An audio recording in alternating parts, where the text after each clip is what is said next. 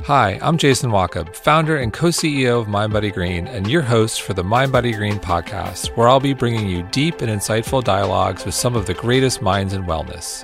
If you like what you hear, please consider giving us a five star review and comment. And don't forget to visit us at mindbodygreen.com for your daily dose of wellness, and make sure to check out all of our great offerings, including our online classes and trainings. Thanks, and enjoy the podcast. Hi, I'm Olessa Pindak, MindBodyGreen's Chief Content Officer. Today I'm so excited to welcome Dr. Anna Yusim to the MindBodyGreen podcast. Anna is a psychiatrist with her own private practice in New York City, and she is currently a lecturer at Yale Medical School, where she is creating a mental health and spirituality program. But her path wasn't always so clear. After working as a neurobiology researcher and completing her studies at Stanford University, Yale Medical School, and the NYU Psychiatry Residence Training Program, Anna felt that something was missing from her life. In her quest to find it, she traveled, lived, and worked in over 50 countries while studying Kabbalah, learning Buddhist meditation, and working with South American shamans and Indian gurus. On this quest, she found that there's a strong connection between spirituality and happiness and she feels that a connection to the soul is an important source of solace and guidance, especially during difficult times. Anna feels a true connection to her patients and has an unwavering commitment to her work. In this conversation, we talk about soulmates, existential anxiety, the science of spirituality, and so much more.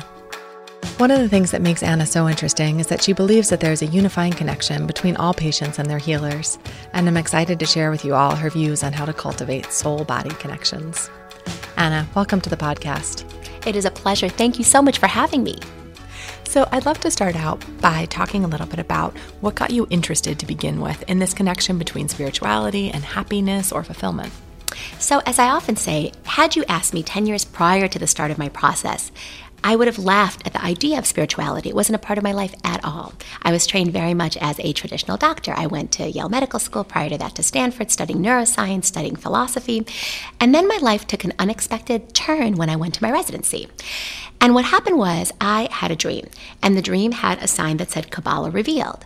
And I didn't know what it meant. I went to my bookshelf, thought maybe it was a book I had on my shelf that I had overlooked. No such book. And then a few weeks later, a girlfriend invited me to um, lunch at a restaurant called Avra. And we went to Avra, and on the way to that restaurant, I saw that sign from my dream, Kabbalah Revealed. And lo and behold, I was like, what is this? So I went in and became curious and took a class, and that ended up changing my life in a very unanticipated direction. Kabbalah became a part of who I am and a part of my spiritual studies, and also just kind of opened me up to this other world, to a way in which our minds and our world can exist that's very different to what I learned in medical school. And what is that? What was the big difference? So, in medical school, you know, as a doctor, you're taught that everything that is reality is seen with your eyes, heard with your ears, is basically empirical. It's subject to experimentation, something that you can understand, something that you could um, understand. I mean, you know, in terms of scientifically, rationally, something that really is observable and reproducible. And spirituality is really everything but. It's something that is often intangible, personal, subjective, transcendent. In Kabbalah, the way that they describe it is what we see in this world is actually 1% of all of reality. Whereas in medical school, what we see in this world is 100% of reality. So in Kabbalah, 99% of reality is really the unseen and the unheard. It's really that which transcends. And often it's hard to tap into it directly. We can see it by inference. So, how did that influence the way that you were working with patients and the way that you proceeded in terms of your practice? For many years, it didn't. You know, being a doctor, I was trained a certain way, and I went forward to learn um, really to be the best psychiatrist I could possibly be. And I learned about all the different tenets of psychoanalysis, of existential psychiatry, cognitive behavioral psychiatry, interpersonal psychiatry. And they were very, very powerful and positive tools. But then I realized with many patients, something was missing. And it was this deep connection that spirituality offered me in my own searching um, really connecting me to my soul, connecting me to authenticity. And for the patients who were interested in that, we started to delve a little deeper and we started to look into those parts of their lives and I started doing more spiritual histories and understanding what their role was with soul, with spirit, what their understanding was, how they grew up, and whether that was relevant to their lives now. And if so, how can we use those ideas in the service of their healing? What does a spiritual history mean? A spiritual, it's a great question, right? It's not something that you go to a doctor and they usually take a spiritual history. So, a spiritual history is really everything that a person does and did and plans to do in order to support their own soul or spirit. So, how did they grow up? Did they go to church? Did they go to synagogue? Did they go to mosque? Do they have a religion, a religious affiliation? Do they consider themselves a spiritual person? Do they see themselves as a part of something greater than themselves? And does that influence how they live their lives and their values and their morals? What kind of spiritual principles, if any, guide their lives? Are they an atheist? And by the way, there's many spiritual atheists. You certainly don't have to believe in God in order to be spiritual. The way I understand spirituality is that it's a connection to something greater than oneself, something that is transcendent and can be a source of solace and guidance, especially during difficult times in our life. And how do you find for people that have grown up with a certain tradition but left it behind or have changed the way that they think about spirituality? How does that influence life today? Yeah, and for many people, that's a huge part of their identity. They grew up with one form of spirituality which defined them, which was comfortable, which was familiar. But then as they really connected to who they are, they develop their own authentic version of spirituality, which could be totally in line with what it was that they how they grew up or totally different. And it makes me think actually of um, a woman I know who, at the age, she, neither of her parents were Jewish, but at the age of 13, she told her parents, you know what? I need to convert. I feel like I have a Jewish soul. And her parents really honored that. It's really interesting, right? Because neither, it wasn't coming from mom and dad. It was maybe coming from friends, but really just her soul sensed something. And then her parents honored that. She converted and she became Jewish at the age of 13. So that's an unusual story, but it really is that when we are open to it, the guidance will come and we're able to then follow that guidance in whatever way the universe needs to take us. And how does getting in touch with that transform people's lives? Or how does taking that kind of a step or getting in touch with that spirituality affect outcomes that you're seeing? Yeah. So I'll maybe first tell you how it affected my own life, and then I'll tell you how it affected my patients' lives. So for my own life, I was up until the time that spirituality came into my life, doing everything that I thought I was supposed to be doing. I was going to medical school, being a good student. I was in a relationship. I had lots of friends. I was a good daughter, you know, all those things, the shoulds.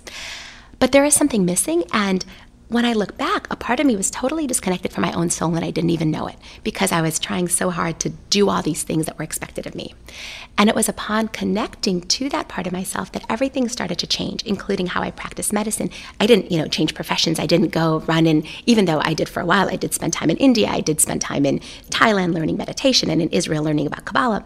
But I didn't run away from my life because really spirituality is about you know, taking it and living your life in the mundane, you know, duties of your life, not necessarily escaping, though escaping could be helpful temporarily. but that was how it changed my life. It really gave me a new level of authenticity. And for other people, for patients, I find that when we utilize spirituality, when they're open to it, because not everybody is and not everybody has to be. You know, you as a doctor, you meet a patient where they're at. But when they are open, it transforms and it helps healing in a way that is usually quicker and more thorough, and often with unexpected twists and turns that get you even further than we would get if it was purely psychological or purely psychiatric in our approach. Now, you've said that you think that patients can only go as far as you personally have been able to go yourself. I'm curious about that. Can you talk a little Absolutely. bit about that and why that's so important and how that's influenced your own journey? Absolutely. And I believe that that's for any healer. And that's why it's so important for healers to be able to keep working on themselves and keep really unearthing whatever it is within us that needs to be transformed, whatever that is. So Kabbalah sees it as manifestations of ego, right? And the manifestations of ego are multifold, including our anger, our hatred, our greed, our jealousy, our um, need to control everything, to name just a few, right? And those are normal human qualities. We all have them. And some of them, like anger, for instance, anger enables people to set boundaries, to say no. It's a very powerful thing if used in the right way, but it also could completely consume people and undermine their effectiveness as leaders and otherwise. So, in my own life, And, you know, I've been working on myself up until the spiritual path came into my life. But I feel like the spiritual path catapulted me to do so in a different way and much, much faster. And it's not to say, you know, it's ever complete. It's, I'm still very much working on myself and plan to continue until, you know, I, while I'm still here, as long as we're alive, we still have work to do. Mm-hmm. And, you know, I feel like it's layers of an onion. You work through one thing and then you get to the next layer. You work through another, then you peel the next layer off.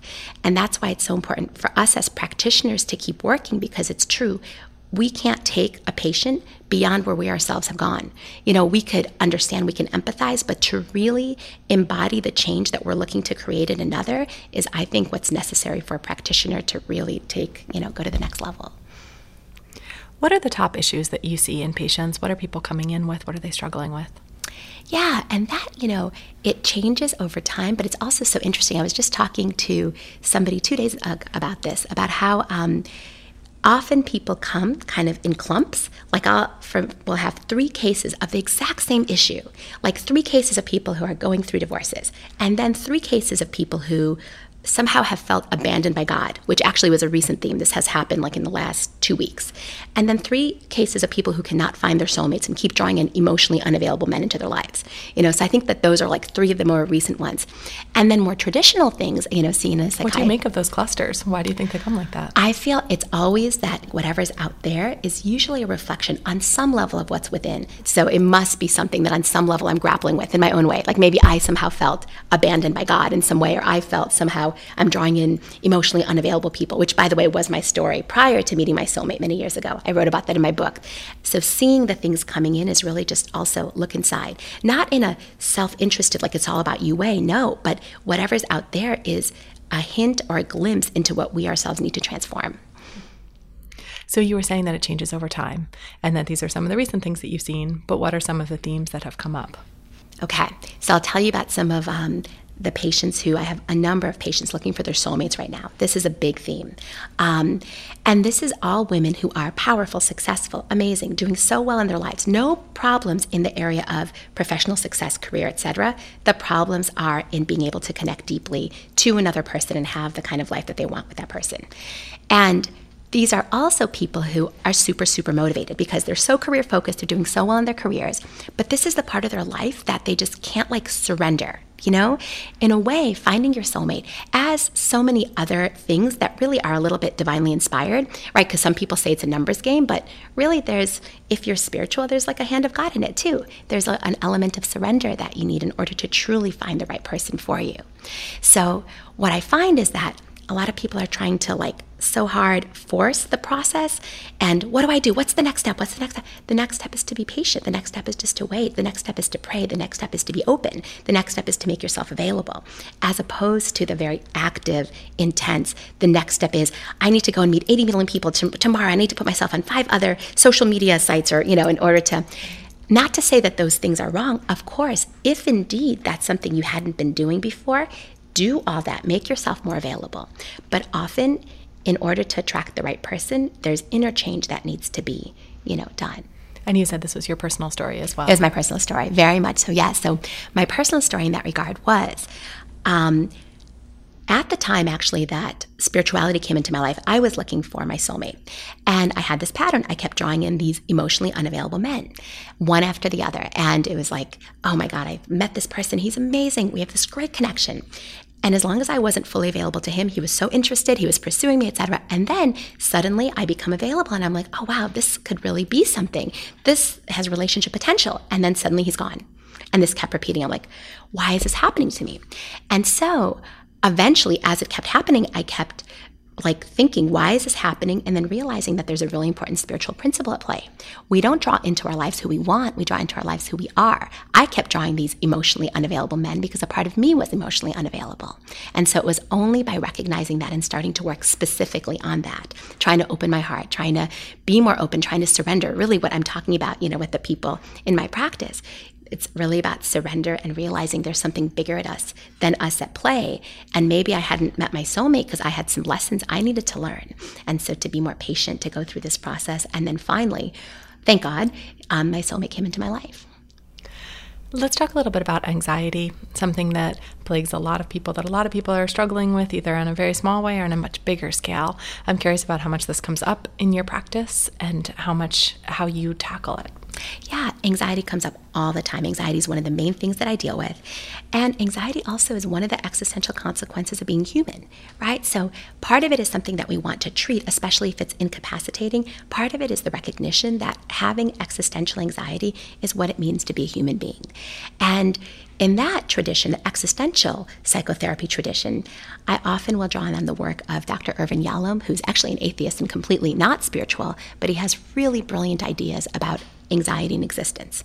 And he believes that all of anxiety comes from one of four things that we as human beings struggle to cultivate in this world. One of them is our struggle and quest for purpose and meaning in our life. The second is our freedom to do with our life that which we want. And freedom entails responsibility, and responsibility and freedom both together are very anxiety provoking. The third one is fear of death, because at the end, you know, everything ends. And the fourth one is our struggle with aloneness in this world because we come into this world alone and we leave alone. You know, despite all the people that can be in our life, everybody struggles with aloneness. So when people come with anxiety, this existential framework is also one of the ones that I often use. And then. And do you think that all anxiety can be tied back to one of these four? Usually, on some level, it could. And of course, it could be other things too. You know, for some people, there are biological consequences. You know, there are really biological conditions that can predispose people to anxiety, to depression, things like that. So that's really important. For instance, people could have thyroid abnormalities. People can have, you know, any sort of vitamin deficiencies like vitamin D or B12. So it's really important to first look and rule out any sort of medical bio, you know, biochemical um, conditions that could be predisposing. So that's the first step. Um, beyond that, once the medical um, conditions are ruled out, and of course, you know, other causes of anxiety are transitions in people's lives a new job, a divorce, uh, losing one's job, a move, coming to a new city, the grief, the grief from losing, you know, somebody.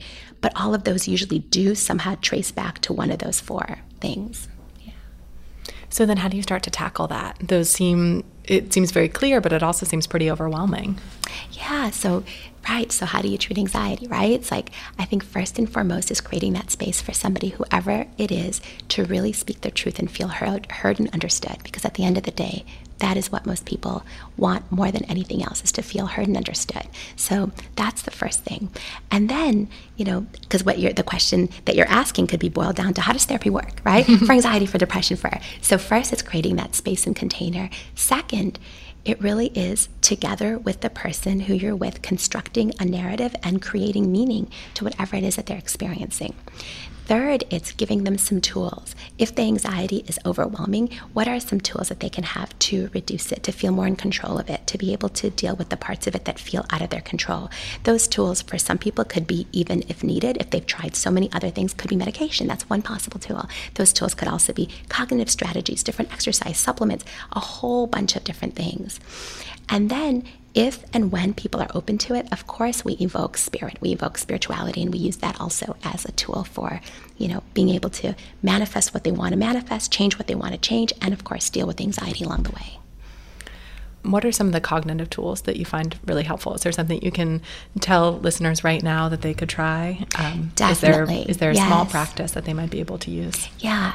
So, anxiety and fear often are very connected. And I talk to my patients a lot about fear. This is something we frequently struggle with. And fear, I really like the mnemonic F E A R, false evidence appearing real. The majority of our fears really are just illusions. And so, if we can take our fears and if we can start to think which what part of the fear is constructive what part of the fear is realistic everything maybe is you know there's a 1% chance this could happen. But if there's a 99% chance it can't can we like maybe weigh the evidence a little bit more in your mind to give you a better assessment of what's real and what's possible versus what's not. Because oftentimes fear and anxiety, it overwhelms us to the point where it's no longer rational. So to be able to use the rational mind to work with anxiety and fear is really palpable. But sometimes the fear will overwhelm the rational mind, such as phobias, such as when you get on a plane and you have a panic attack and you just can't. So in those cases, you have to go deeper. You have to go into the limbic system and into the amygdala to start to really look at emotional ways to meet anxiety where it's at. You also mentioned supplementation. Mm-hmm. What supplements do you recommend for anxiety? Yeah, so some supplements that I've used in my practice for anxiety. Obviously, first we do, you know, like I talked about, we use vitamin B, vitamin D. Those are a lot of the medically, you know, recommended things, especially if there's any deficiencies in vitamins. But also, you can use um, the omega three fish oil. That helps with anxiety.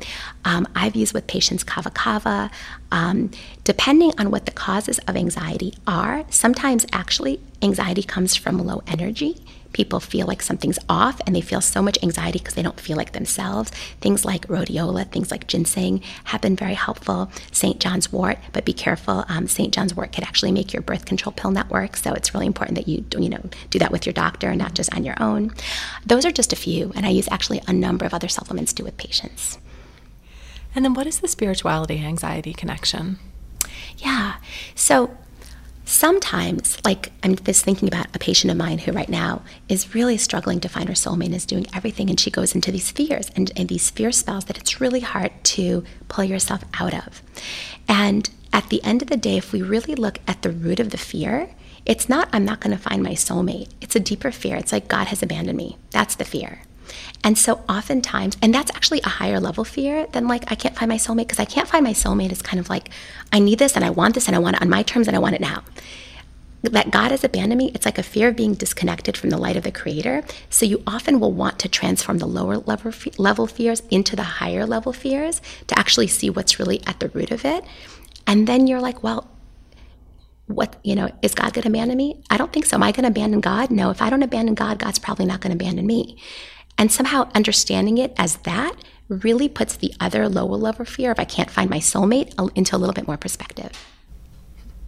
So, one of the things that I think is so interesting about your approach to spirituality is that it is really science backed and that you have um, a lot of understanding about the science and the research that goes into spirituality. Can you talk a little bit about where we are in terms of science and spirituality and where you think the research is or what the interesting research that, that's emerging around spirituality is? Definitely. So, more and more it's being found that spiritual practices, and whatever that entails for people, whether it be secular spiritual practices like meditation, yoga, or whether it be more religious spiritual practices like going to church, going to synagogue, that having that in one's life actually reduces anxiety, reduces depression, improves mental health, reduces addiction, improves physical health, improves especially also, you know, people's capacity to deal with sometimes terminal conditions. So the two places in medicine where a spiritually based model is the medical standard of care is addiction care and hospice care. Addiction care, because the AA model is one of the medical standards of care, and the AA model is actually a spiritually based model. The first three steps of the 12 step program are um, I can't, you can, I turn it over to you. Like saying this to God, like I, I'm powerless to this addiction. God can help me, I turn it over to God. Those are like the, kind of a summary of the three steps, the three first steps. And in hospice care, people have to deal with end of life and they have to deal with the concept of afterlife. And they're really in the medical literature, you know, as Atul Gawande says in his book, Being Mortal, we're not really taught about dying. We're taught about keeping people alive in medical school. We're not really prepared to help shepherd people to the other side because we've never been there. We have our own fears. We really just don't often have the tools. And that's where spirituality comes in. So this is another place in medicine where spirituality is so poignant and potent. In this age of data and testing and all the information that we can get. I mean, we know more about our sleep cycles and our patterns and all the specific biomarkers of our blood and all of this. What role do you think spirituality plays in that when you can get so much information and yet something can still be missing? Absolutely. That's such a great question because it really points to the difference between information and knowledge, right? Information is just data, and we have a ton of it. We have so much of it that we don't know what to do with it. It overwhelms us. We have 80 million emails. Which ones are we supposed to read? We get 50 podcasts in our, you know, mailboxes. Which ones are we going to listen to? By the way, thank you for listening to this one. And but nevertheless, it's like we're overwhelmed. Now, the difference between information and knowledge knowledge actually is useful. Knowledge informs us as to how we should live our life. Knowledge gives us insight as to how we can elevate our consciousness and take the next steps. It's like a much, much, much higher level of information. And so, even though spirituality may not be something that you could measure in the same way with a blood test or with an EKG or with an EEG for your brain, though obviously there's a lot of data right now that you know neuroscience is showing that there is a god part of the brain and things like that. That all being said, it is something that is more in the realm of knowledge because it gives people tools by which they can live and transform their lives. And it's not something that is often just information, unless, of course, you make it so. Some people will intellectually process spiritual information and it won't be a part of their life. That's okay too. That's kind of, you know, people are, do that all the time with all sorts of things. But it could be a very powerful form of knowledge. And then an even higher form is actually wisdom, is when you really take it and apply and you change yourself and your life because of it. What was that about the God part of your brain that's actually being studied? It's actually quite fascinating. There is research showing that when you have certain thoughts or when you engage in prayers, there's certain parts of your brain that light up. And that's not surprising because there's, you know, parts of your brain responsible for everything. But the fact that there is a part of the brain involved specifically with God, you know, or the act of prayer or the act of connecting to something greater. This is especially studied in realms of meditation and the brains of experienced meditators who are connected to something greater than themselves for you know, many, many, many years have substantially different brains than the rest of us. Can you tell us a little bit about some of the patients that you've worked with who have had very um, significant experiences with tapping into spirituality, with having that kind of working with you and having that kind of spiritual practice be a part of um, of their treatment, and what kinds of outcomes you've seen and how you've seen their lives shift? Yeah, definitely. Um, I feel like really interesting healers are brought into my life at different times. And I'll tell you a story of um, one patient who has had um, a certain form of cancer for 10 years. It was a stage four cancer at the time that she started working with me about five years ago. She and I worked together for five years. And then um, I met through a totally different contact another person who was a spiritual healer. He goes in and he just removes, he calls it entities and other things that, and, and then he gets a vision about a patient. And um, I thought, you know, she was doing her chemotherapy. It was already so many years. She hadn't gotten the results she wanted. Maybe I can connect her to this to this healer. She was very open to it she's a very spiritual person and she's a very high power executive in her life, but has a very very spiritual side that is open to. At this point, she's like, I'll do anything. I want to get rid of this cancer, and this healer um, gave her a vision. I'm not going to go into detail just to pres- you know preserve the confidentiality of the treatment that was so meaningful to her. It was a person who didn't know her at all. And he lifted whatever needed to be lifted. She had her next treatment, and it was the first time ever, and this was literally within the last year, that she had a stage, that complete remission in her cancer after 15 years of being stage four. And I was overjoyed she was overjoyed, the healer was overjoyed. But I feel like those things often happen, and it's really synchronicity, which is meaningful coincidences of this person coming into my life who connected to my patient, who all it all worked out. Now, a skeptic can say, well, what if that was just the new treatment that she was doing? What if it had nothing to do with the healer? That's true. That could very well be. And we just don't know. And so we create our own meaning and narrative of events. And so for us, for myself, and for the patient, the fact that this all happened was meaningful. We don't know what the actual causality was. We very rarely do. In psychoanalysis, there's this uh, concept called overdetermination, meaning everything's overdetermined. Nothing's caused by just one thing, everything's caused by multiple things. But the fact that for her, she opened herself to spirituality and the spiritual healing came just when she needed it, and then she was in remission, both for her and myself, that was so meaningful. You're obviously very connected to your patients, you, this story, and um, what you were speaking about earlier in terms of your patients coming into your life and you seeing yourself reflected in them. In your book, you talk about an experience that you had where you were so connected to a patient that you actually woke up at two o'clock in the morning um, with a, in sweats, thinking about them um, and being connected to the experience that they were having. Yes. What is what is that connection? Do you think between between patient and healer, between um, patient and psychiatrist? Yes. Yes. I'll tell you about that case that you um, just asked about, and then I'll, I'll ask the bigger answer the bigger question about our interconnectedness as human beings and what that means. So that particular case was a patient at that point I'd been treating for seven years, and I had gone on a trip to the Ukraine, and just like you said, I woke up in the middle of the nights with like a panic attack. Patients have dis- described middle of the night panic attacks. I personally had never had one. So, but I knew that that was happening and I was completely beside myself, had no idea what was going on. I felt like something was really wrong. And so I checked my email, and a second prior, my patient had texted me that he was feeling suicidal. And by virtue of getting that text, I was able to call him and literally and figuratively talk him off the ledge. He's fine. Now, if I hadn't called, perhaps he still would have been fine We don't know. And but that's the whole thing. We just don't know. But the fact that that happened was still it's really about the meaning that we construct of the events. It was so meaningful to my patient that his doctor literally called him from another country in the middle of the night at the time that he had texted. And to me it was so meaningful that I had woke up with a start feeling that something was so wrong. And so right that the question is what is it that enables that. And I feel that it's actually a force greater than us that connects us all. And it really goes, you know, even Albert Einstein talked about this delusion of consciousness that the separation that we see ourselves all as separate and not as interconnected really is this delusion that we live in accordance with because quantum physics is showing more and more that at the level of energy and matter, we really are all connected. As much as we're separate beings of matter, we also are energy. And as energy, we're all kind of one unified, you know, source.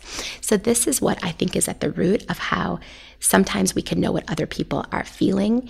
Um, in the room with us, or sometimes we can sense that something's wrong, you know, across, you know, I was like seven time zones away from my patient. And there's so many cases like this. It goes, you know, when you talk to people, um, it's really certain forms of intuition um, that we have as human beings. And when you think about intuition, intuition can be broken down into three categories. One is the intuition that's like implicit knowledge, things that or, or instinct, things that, you know, we see something and we feel like something's wrong and we just take the right action at that time, kind of like our survival instinct. That's the first intuition, implicit learning of some sort. The second intuition is really that empathic capacity of when we can sense something in another person who's nearby and when we sense that outside the natural channels of communication. Like you know something somebody's really really hurting even if they don't say that. Um, or even something might come out of your lips um, or your mouth to another patient um, when they haven't said anything. And I have a case I can share with that. But first, I'll tell you the third kind of intuition, which is the non local intuition, which is what happened with this other patient, where he was so far away, and yet I felt like something was wrong. And non local intuition is when we're connected to somebody who isn't in the same space, and it's not the first kind of intuition, which is implicit learning, or the second kind of intuition, which is the more nonverbal cues. It's like we know something, and why do we know? We have no idea why we know. And this is when a mother senses something's wrong with her child far, far away. Or um, twin studies. There's a lot of uh, twins who are so connected, one will sense that something's wrong with her twin. And then the case I wanted to tell you about the second kind of intuition, it was a case in my uh, private practice of a patient at that point I'd been treating. He was a priest I was treating for about six months. And he came to me and he was talking about how difficult it was to come to therapy because you're exhausted afterwards. You um, share your soul, and it just is a really draining experience. So I said to him, Mark, I know that you might want therapy to feel like a massage where you relax and you're feeling, you know, you leave feeling completely just ah, calm and but oftentimes the harder that you work, the more exhausted you feel, the actually the more progress you're making.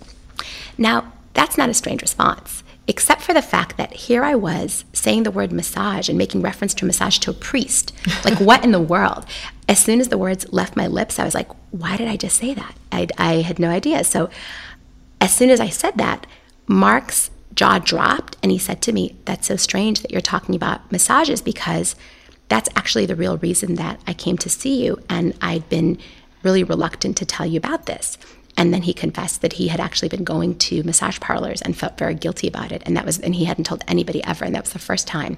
So, this kind of slip of the tongue, the fact that this strange thing came out of my mouth without my even knowing why, actually ended up creating this catalytic moment in therapy with this patient. So, that's kind of the type two intuition, the, you know, kind of the empathic listening or being able to connect in that way you talk about this connection that we all have and this way that we are all connected and that we're probably a lot more collected, connected than we realize and that we allow ourselves to be.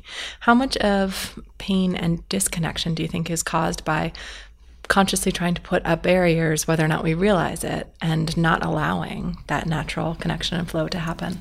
I think that's a great question. I think so much because it's really, as human beings, there's the soul and then there's the ego, right? And the soul is that which connects us to everybody else, which is why often people say that we're one unified soul. And at the soul level, we can sense people's suffering, we can sense people's joy. The more joy they have, the more we have. And whenever we inflict suffering on others, we're actually inflicting it also on ourselves without even realizing it. That's the soul part.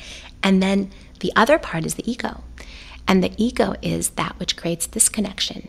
And the manifestations of ego, you know, we talked about earlier are pride and anger and arrogance and believing I'm better than you and, you know, I need more than you. And if you're happy, that makes me, you know, if there's more for you, there's less for me. Like those kinds of beliefs.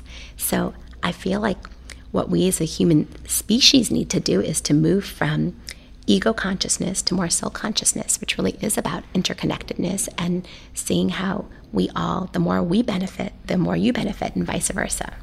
Which one do you think our modern world tends to feed? Well, I think we're moving towards more soul consciousness, but unfortunately, there is so much still ego consciousness. And really, it comes down to power and how people view power. There's inauthentic power, and then there's authentic power. Inauthentic power, a synonym for that is force, right? And this is people who try to utilize power through domination, through violence, through a victor perpetrator mentality, through trying to stronghold people over and manipulate.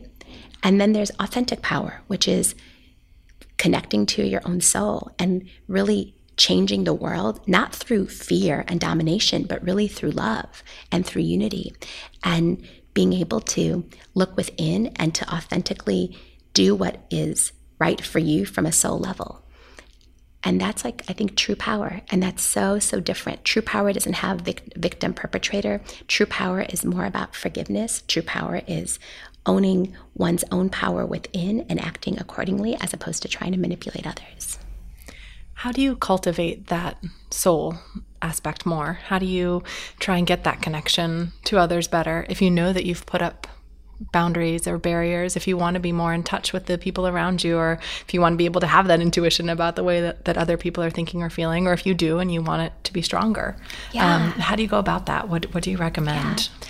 So our soul is really it's at the root of every single person and it's within everybody and it's the love within.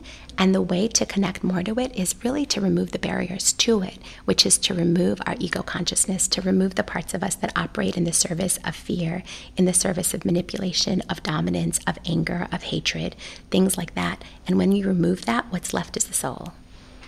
You've studied a lot of different types of spirituality, and I knew that you've gone around the world really studying all kinds of different um, groups and approaches to spirituality. What is it that you think that they all have in common? I think at the end of the day, all different spiritual traditions are grounded in a foundation of love, and love being the path of transformation, the path of elevating one's consciousness, transforming, connecting to one another, and unity.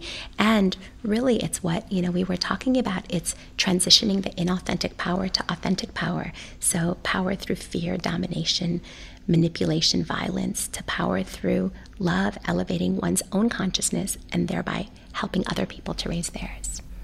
So, when you're working with patients with so many different spiritual backgrounds, or um, even people like you said are atheists who are spiritual but um, not religious, how are you talking? Are you talking to them all in a very similar way, no matter what their religious underpinning is? Um, yes, because it really is about understanding the person. And so I talk to them on their terms, whatever their terms happen to be. And whether someone has a very strongly, you know, ritualistic belief of going to church or being a, you know, strong Catholic or a Muslim who prays several times per day. And I've had patients like that, or somebody who's a Hasidic Jew or if really they consider themselves spiritual but not religious, which is a trend, you know, that's happening in our society. So many people don't um, adhere to a specific religious dogma or specific rituals, but really consider themselves deeply connected, whether to Mother Nature, to the universe, to something greater than themselves. Whatever that is, I seek to understand the humanity within them and see what makes them tick to really help them to open their heart and understand what's at the root of their soul, whoever they are, whatever background they come from. You said that there's some scientific reasoning behind answered prayers and random coincidences, and having faith in them can actually change your outlook for the better. Can you speak yes, to that? Yes, yes. So this brings up the concept of synchronicity. And synchronicity is a term coined by Swiss psychiatrist Carl Jung to describe two events that happen that the meaning of which is ascribed by the person who experiences both. For instance, you think about somebody and they call you, right? Two events, you, your thought and then the call. Random or meaningful. That's totally up to how you interpret it, right? And for another one, you have a dream about someone you haven't heard from in ages, then you bump into that person on the street. So your dream and then that occurrence. And for some people, you're like, oh, completely random. And for another person, oh, that's meaningful. This must be somehow relevant to my life. Um, some people believe that synchronicities are one of the ways in which the universe or God or you know collective consciousness, whatever you call that, something greater than oneself, can help you understand the world and can help guide you and protect you. And the more positive synchronicities you have in your life, it's the universe saying you're on the right path, keep going. And the more negative ones you have in your life, it's like change course, something's a little bit off. I don't know if there's as much per se science behind it, as much as it is more the philosophy and it's Carl Jung's ideas kind of brought into today. But we were talking before about intuition. And intuition and synchronicity, I think, are actually two sides of the same coin.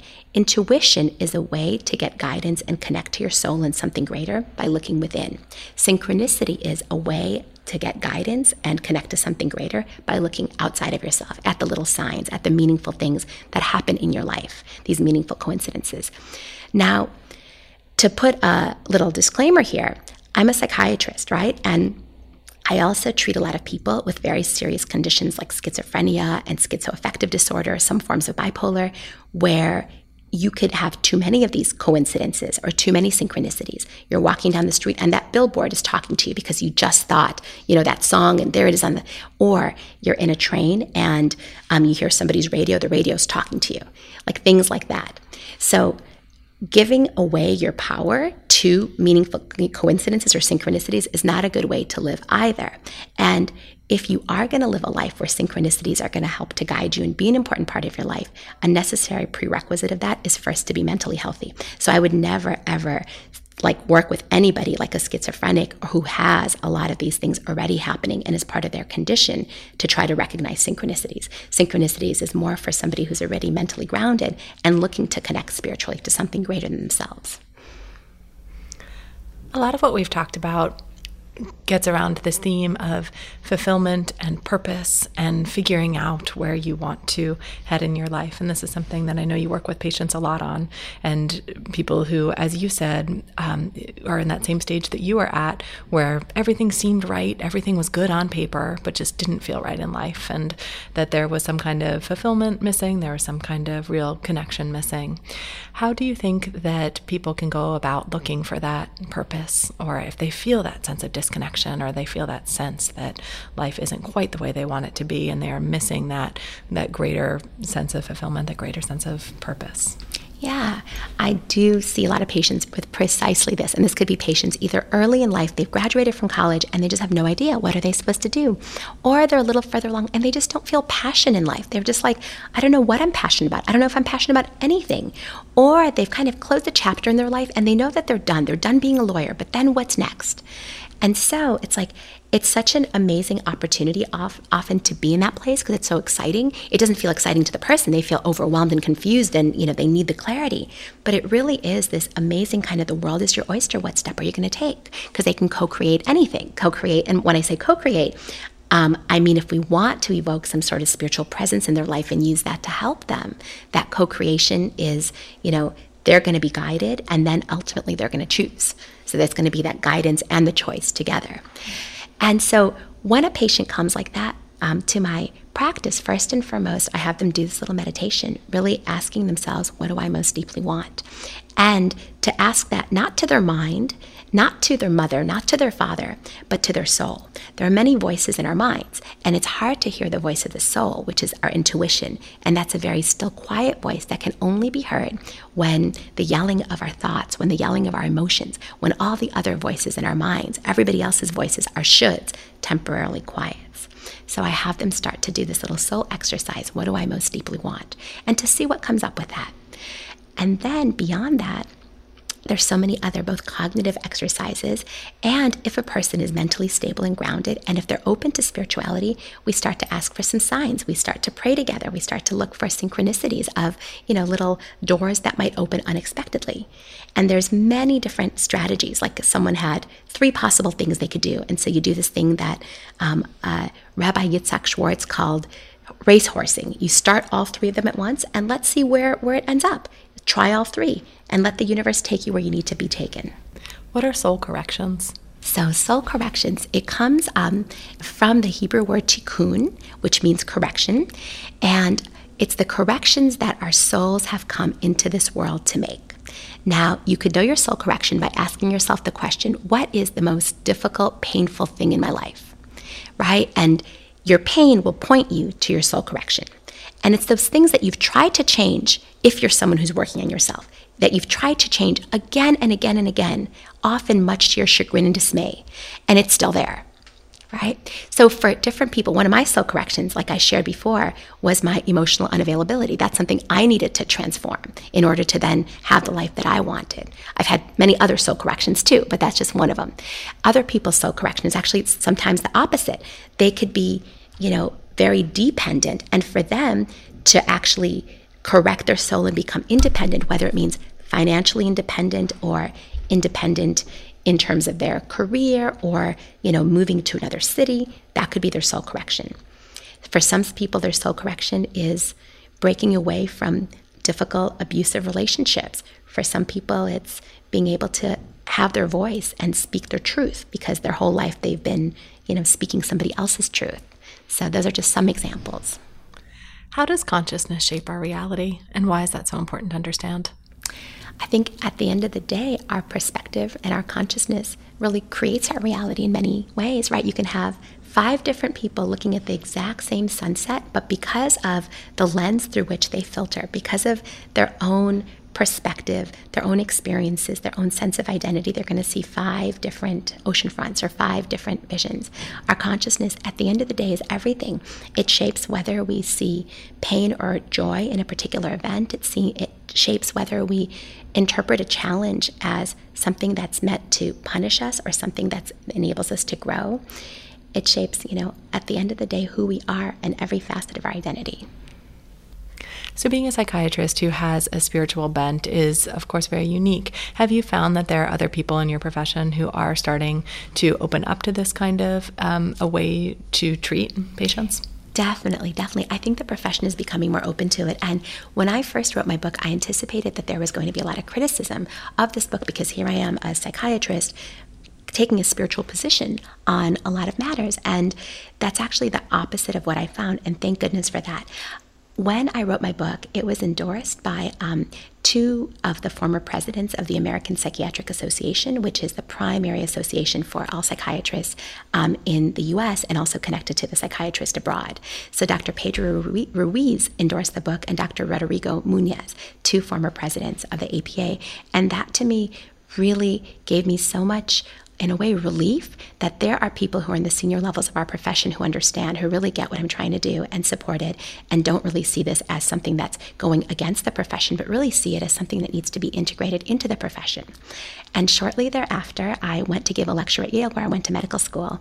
And there I saw Dr. Bob Rohrbaugh, who was one of my professors, and we talked, and he offered me to be a part of the Yale faculty after the book came out, which I also saw that was another relief. Thank goodness. I gladly accepted because I love Yale. And I actually was, you know, thinking about that myself to go back on their faculty, and it just worked out beautifully. And with him together, we're starting a spirituality and mental health program at Yale. And so the fact that all this is happening, it shows me that right now the profession is starting to become more open to this, which is so exciting and I think so, so needed on so many levels. And are you seeing other academic institutions embracing the spirituality and psychiatry approach? Definitely. So, Dr. Lisa Miller at Columbia has a spirituality and mental health program that's a master's level program that you can actually get a degree in. A lot of other places, Harvard, um, and a lot of other top places really do have a lot with mind, body, spirit medicine. Sometimes it's more integrative medicine, sometimes holistic medicine, sometimes functional medicine, but often spirituality is sort of included in with those. But yes, more and more so complementary and alternative forms of healing are starting to be embraced by the Western medical profession, and thank goodness in my profession too, in psychiatry.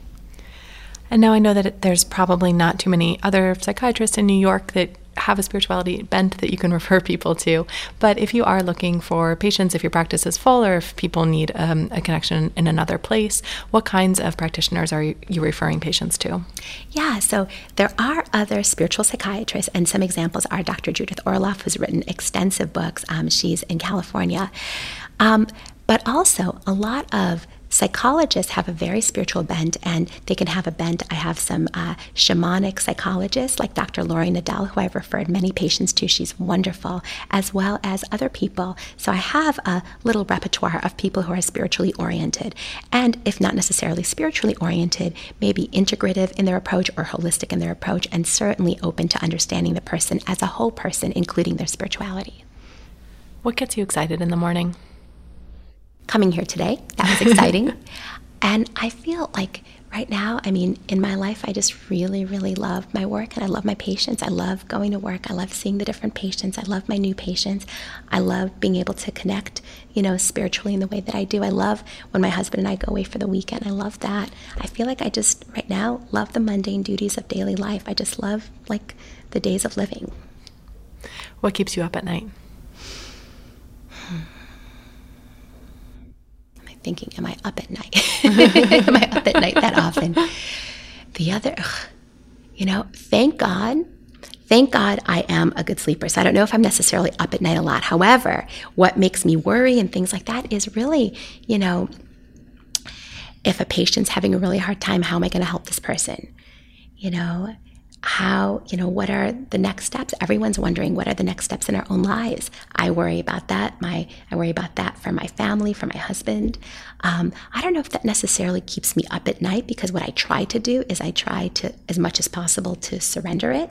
But there are times, there are times for sure where it's hard to surrender, where you feel like you want to stronghold things and try to control it all and make it happen exactly as you want it. But then you try and then you realize I'm powerless here. This is this is bigger than me. What does the practice of surrender look like? So often, when you get to surrender, it's after you have tried so hard. It, it, doesn't have to be. If you're a spiritual person, you can go straight to surrender. You can say, This is what I like, and I'm going to do what I need to do in this world. I'm going to take the steps in the physical world, and then I also surrender it to the universe or God or the light to make it happen. It could be a very smooth process, but often what it looks like is you've tried everything and nothing is working. And you've gotten the messages that you need to surrender about 15 times, but it just wasn't the time. And so after you needed to try it one more time, the 16th time, and after that, after you feel completely broken and alone, and then you decide, okay, maybe it's time to surrender. I just can't do this. What advice would you give your 20 year old self? I would tell my 20 year old self to go to spirituality much sooner because I found it only in my 30 year old self. And so my 20 year old self was, I think, still in, in medical school. And I think, I, yeah, it was just a time with so much worry and a time with so much um, like studying and your brain's working at maximum capacity and you can't develop other facets of yourself because you're studying.